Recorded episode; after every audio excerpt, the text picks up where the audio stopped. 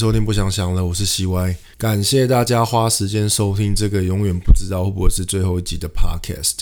那一开始呢，一样回复留言。第一个呢是说，呃，有深度有内容，如果能露帅气的脸就更好了。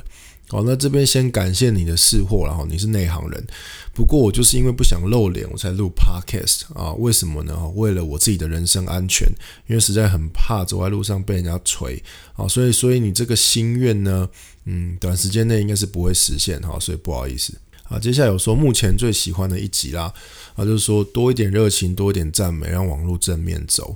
哦，那像我们之前讲，其实网络它就是一个工具，工具就是这样，它没有绝对的好与坏，哦，都看你怎么使用它。哦，你可以来拿来帮助别人，你也可以拿来伤害别人。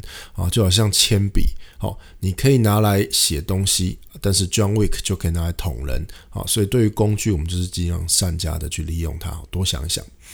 啊，这边有人说呢，可以做一集美食分享节目吗？哦，这是一个很好的问题，诶，目前办不到哈。我只能说呢，庆幸呢，我还好，我不住新竹哈，不然我只能分享麦当劳，也没有什么可以分享的。那如果哪一天我可能没有梗，走投无路了，我就可能开始分享美食。所以目前呢，呃，还没有这个想法哈。但谢谢你的建议。那另外一个朋友说优质嗓音哦，感谢你的电台哦，给我生活多一点欢笑。那这边也非常感谢这个朋友的鼓励啦哈。虽然我本来以为是不止一点的，不过其实一点哈对我们来说就很重要了。毕竟什么呢？哦，伟大之物始于渺小嘛，对吗？好，那这边还有人说，呃，长度刚好呢，这个二十分钟的小品超棒，后劲回甘啊，等等等，啊，那为什么只录二十分钟？哦，因为科学研究呢，人的专注力大概就只有十八分钟左右，所以如果为了你我都好哈，我们是先讲求不伤身体啊，再讲求内容啊，所以守住这个底线啊，尽量。那以上谢谢大家的这些留言啊，哈，这些留言呢就是我继续制作 podcast 的这个动力火车啊，所以如果哪一天没有留言的呢，那我可能就学这个奶哥一样哈，不录了，好，那你说这算不算是一种情绪勒索？诶，算好吗？所以还是鼓励大家啊，如果可以的话，我们可以啊讨论一些事情啊，你可以在 Apple Podcast 或者 Facebook 留言，那我们可以来看看有没有什么东西可以聊的。那这边顺便分享一个我练习 podcast 的一个方法哦。那正式上传之前，其实我也自己这样瞎讲讲了好一阵子啊。其实很多时候就是也是蛮干的，对于麦克风一个人这边讲话也是很尴尬。然后会词穷啊，不知道说什么。那我后来怎么突破的呢？啊，我就是在边一边录呢，一边把我一个北兰的朋友的照片就放在旁边。当我想不到要讲什么时候，我就看着他的脸，哎，看一看，哎，就突然就知道要讲什么，语言逻辑这一块就开始顺利的运转了。所以这个方法呢，哈。在这边不尝试分享给大家哈，记得可以看看你北兰的朋友的照片，这样。所以如果哪一天呢，大家要使用这个方法的时候呢，如果有认识我的人呢，哈，希望那个照片不是我，OK。好，那接下来进入一些今天真的想要讨论一些事情哈，像上一集有讲到这个李登辉李前总统一些事情嘛，那其实呢，呃，大家如果有对他稍微一些了解的话，在他这些。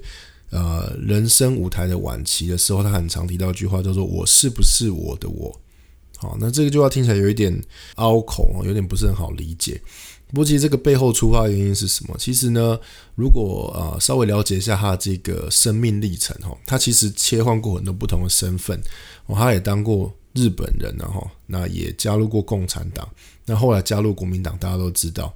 那一直到最后生涯呃生涯的晚期呢，很多人可能又说他是个独派。那这种不同的身份，这种不同的冲突，其实每一个都是他，每一个都是李登辉。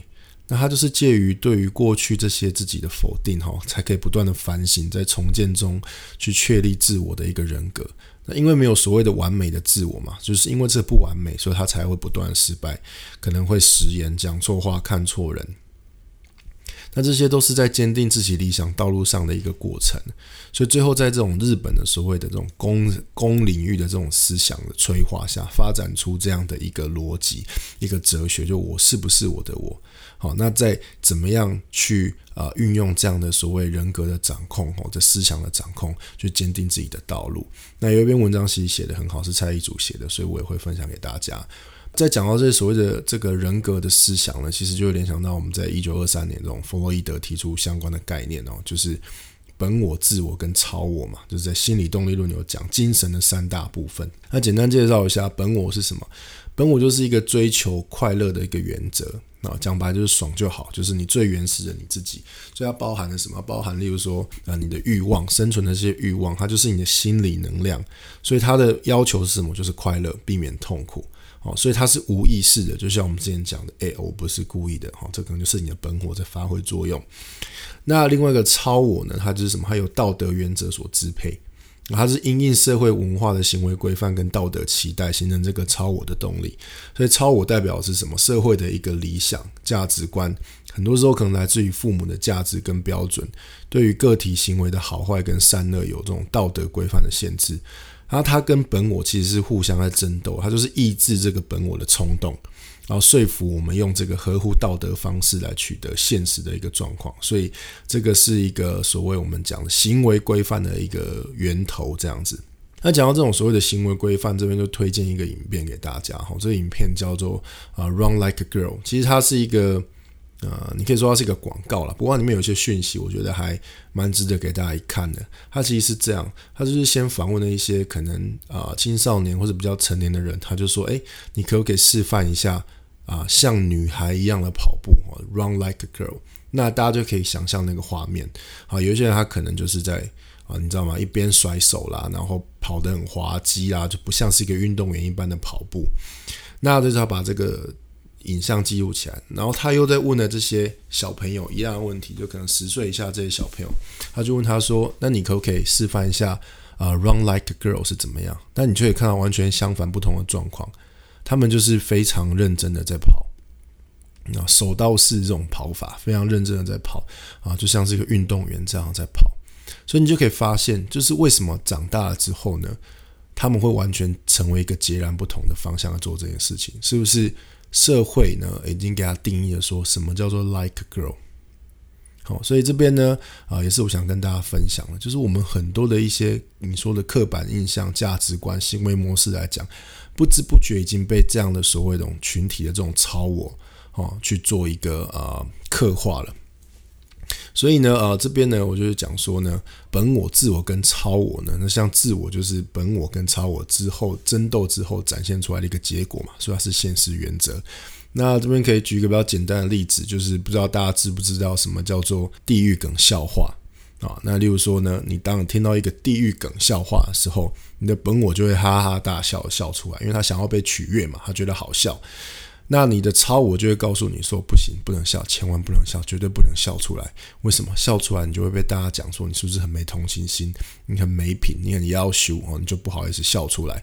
那自我是怎么样？自我就是你在这样的一个情绪哈来回的这个争斗跟震荡之下，最后呢啊，你可能不争气的笑了出来，那边笑边谴责自己怎么这么要羞。好，这就是一个很经典的一个状况嘛。那例如说，大家知道这个近代知名的物理学家史蒂芬霍金嘛？他在二零一八年过世，他是应该是近代非常知名的一个物理学家。那他也是一个渐冻人嘛，所以他就常年都是坐在轮椅上。大家应该知道他的形象是怎么样。所以就有人说呢，哦，史蒂芬霍金呢，上知天文呢，哦，下知瘫痪。啊，如果你有笑的话，就自己张嘴，你就可以明白这个意思啊。好，这就是一个很经典的一个状况。那另外我们也可以说明，就是说像自我跟超我哈，这样自我常常也被超我所绑架了。为什么？讲一个著名的伊索寓言哦，就是骑驴子的故事。那可能很多人都有听过，就是一对父子他同时骑在驴上。那有人看到就说，哎，两个人骑在驴上虐待动物，然后爸爸不得已就只好哦下驴，然后让儿子骑。那有人看到又说，哎。不好干，不孝，那儿子就只好下驴换爸爸上去骑。而有人看到又说：“哎，虐待儿童。”他爸爸干脆也下驴都不骑，两个人都牵着驴子。最后又一群人说：“这么笨，有驴不会骑。”好，这你就发现哦，旁边的意见总是很多。那你就会了解你的判断准则，可能到后来根本就不是来自于你自己，你是为了迎合别人的看法或者这个社会的期待。你才来做这件事情，这也是为什么我们常常觉得自己过的人生就不是自己的，你好像在为别人而活，就是你的自我被超我给绑架了。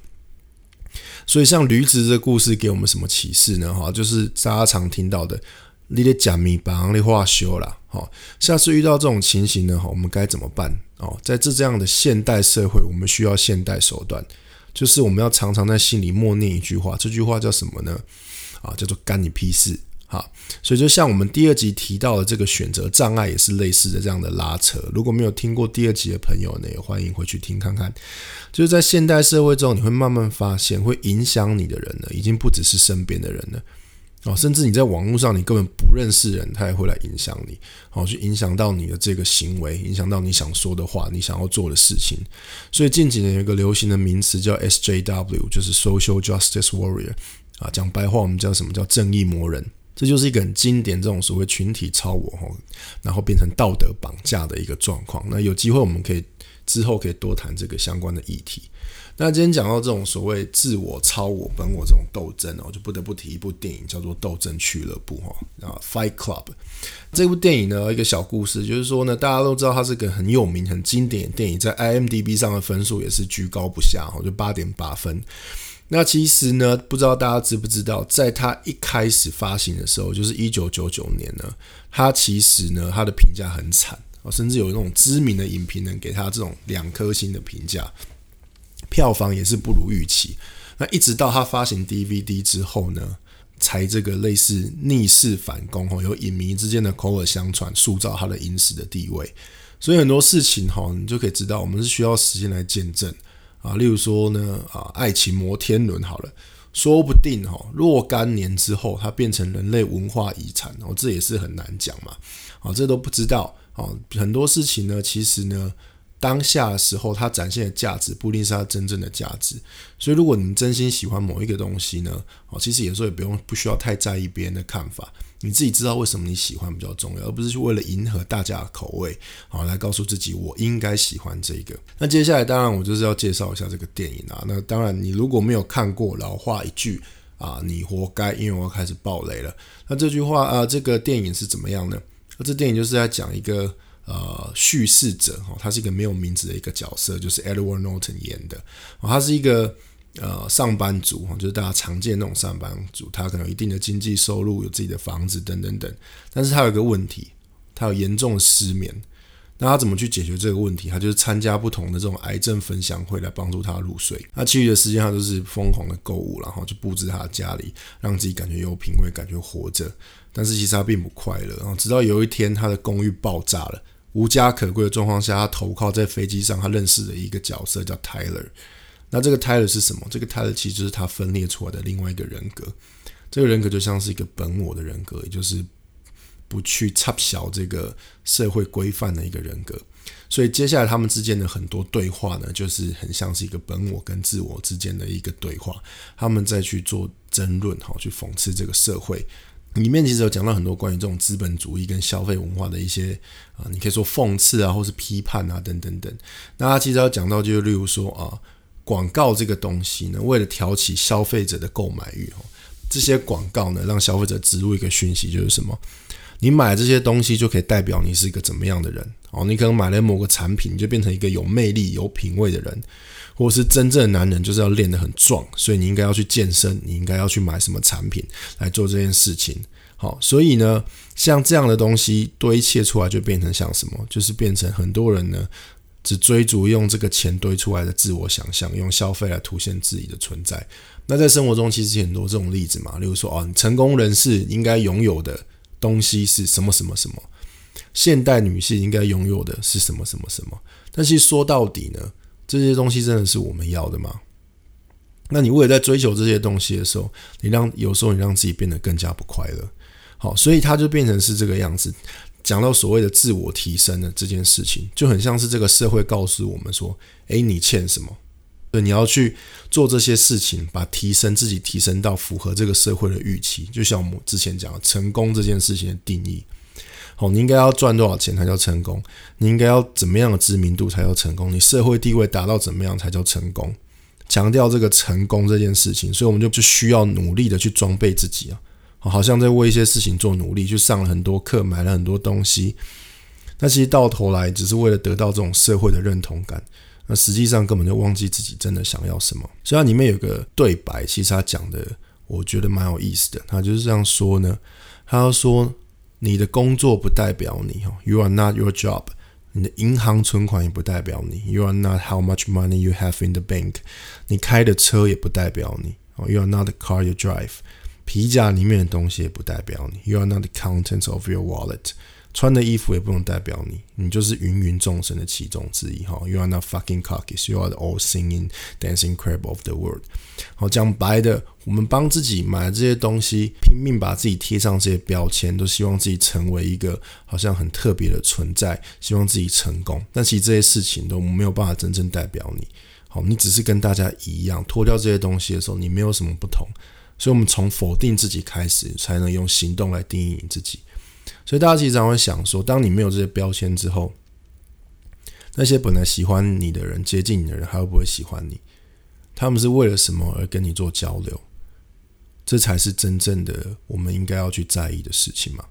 那其实这部电影呢，呃，它也有讽刺一个状况，就是说，其实到后来，Tyler 这个人格呢，他们成立这个 Fight Club，吸引了很多信徒。好，然后去想要去做一个所谓破坏社会体制的活动，然后最后 Tyler 变得像是一个教主一般的存在，所以才会有很多才会有对白讲说 “In Tyler we trust” 这件事情。那其实这个并不是这个电影哈，至少哈，这个导演跟小说家他并不是希望大家做的事情，他希望说呢，可以从苦笑中找到一些自嘲的一个乐趣，而不是哈抡起拳头跟这个世界报复哈去啊。去破坏这个体制，才叫做真正的自由。当你呢塑造了一个一个神、一个教主出来的时候，其实你落入了另外一种不自由。为什么？你塑造另外一种外层次的超我，来告诉自己你要去听从他的话，遵守他的话，他的话就是对的，才是你的行为准则。其实你只是从另外一个不自由到一个另外一个体制的不自由而已。好，所以呢，其实我想表达就是说，像现在这个社会呢，啊，我们不应该呢过度的去崇拜或去相信一个公众人物，尤其是政治人物。好，自由的思想应该是要随时保持着怀疑的态度，啊，你才有办法去反省啊自己的一些行为准则啊，去提醒自己怎么样去跟这个体制做抗争。好，这才是一个自由的一个思想的一个态度。那在最后呢，啊，其实一样，我想要。分享一首歌啊，叫《The Pretender》，然后这个是来自我很喜欢的乐团叫 Foo Fighters，来自西雅图。那他们的灵魂人物叫 Dave Grohl。那 Dave Grohl 他其实之前呢，哈，有一个非常非常有名的乐团叫 Nirvana，一样来自西雅图。那 Nirvana 没有继续的原因，是因为他们的这个主唱也是灵魂人物 Kurt Cobain 呃过世嘛，所以他因为这件事情，其实带给 Dave Grohl 很大的打击。意志消沉，甚至不太想要再去碰音乐的事情，因为触景伤情。那是什么让他继续开始呢？哈，那他在某次的访问，他讲到了这件事情，就是说玩音乐、玩乐团这件事情是他唯一能做也会做的事情。好，真的只有这件事情才能让我燃起热情。而且当我知道大家都蛮享受我所做的事情的时候，我的感觉其实还挺不错的。好，就从这句话就可以发现，他来做这件事情，并不是他为了追求所谓的名利。或者是这种带来的这样的其他外在的好处，他来做这件事情，是因为他真的喜欢，他也会做。他希望跟大家有所连接，哦，带给自己一定程度的呃成就感，好，所以其实我也蛮喜欢他，因为这对我来说，他是一个非常有生命力的人。所以这边其实我想分享他的一小段歌词啊，就是说啊，What if I say I'm not like the others？就是我如果跟其他人不一样，那又怎么样？What if I say I'm not just another one of your place？如果就不像那些你体制下操控的人，那又怎么样？You are the pretender，你就是一个装模作样的人，好，你就是一个伪善的人哈。那 What if I say I will never surrender？如果我说永远不屈服，那又会怎么样呢？所以他就问了一个问题嘛：So who are you？那你到底是谁？这就像是一个自我跟超我之间的一个对话。我就是不想要照你的方式走，我就是不想要遵守这样的规则。我有我自己想要做的路。如果不我不照你的方式走，那又如何呢？好，所以其实我们在这个世界上，同时间可能扮演很多角色。好，这个角色都有不同的行为规范。哈，例如说，你身为父母，你就应该怎么样；你为人子女就应该怎么样。哦，你做什么职业就应该怎么样。好，那希望大家就是在这样这么多的框架里面，尽可能还是去倾听一下自己内心的声音，不要被这样的群体超我去绑架了。好，毕竟我们在这个世界上可以活多久，这件事情根本也没有人知道嘛。至少在离开之前呢，我们不要总是为了别人的眼光而活着，这是非常辛苦的。所以最后就是分享一个呢，我很喜欢很喜欢的演员啊，叫吴鹏凤。他今年也是很不幸的，就是离开了这个人世间啊。那这一个电影叫做《父后七日》哦，它前面有一句对白呢，因为不能讲对白，一首诗呢，其实也是他自己写的哈，用台语念哦，会特别有感觉哦。他这样说呢，他说：“我干天干地干命运干社会，你也不是阮老爸，你搞我管遐济。”好，翻成白话其实很简单，就是我就是要反抗这件事，我就是看这些事情不爽。好，那我就是有我自己要走的路嘛。那你在旁边跟我讲那么多干什么？好，讲白一点，就回到我们今天节目所说的一言以蔽之。好，在心中必须要常默念的一句话，那是什么呢？对，好，那就是干你屁事。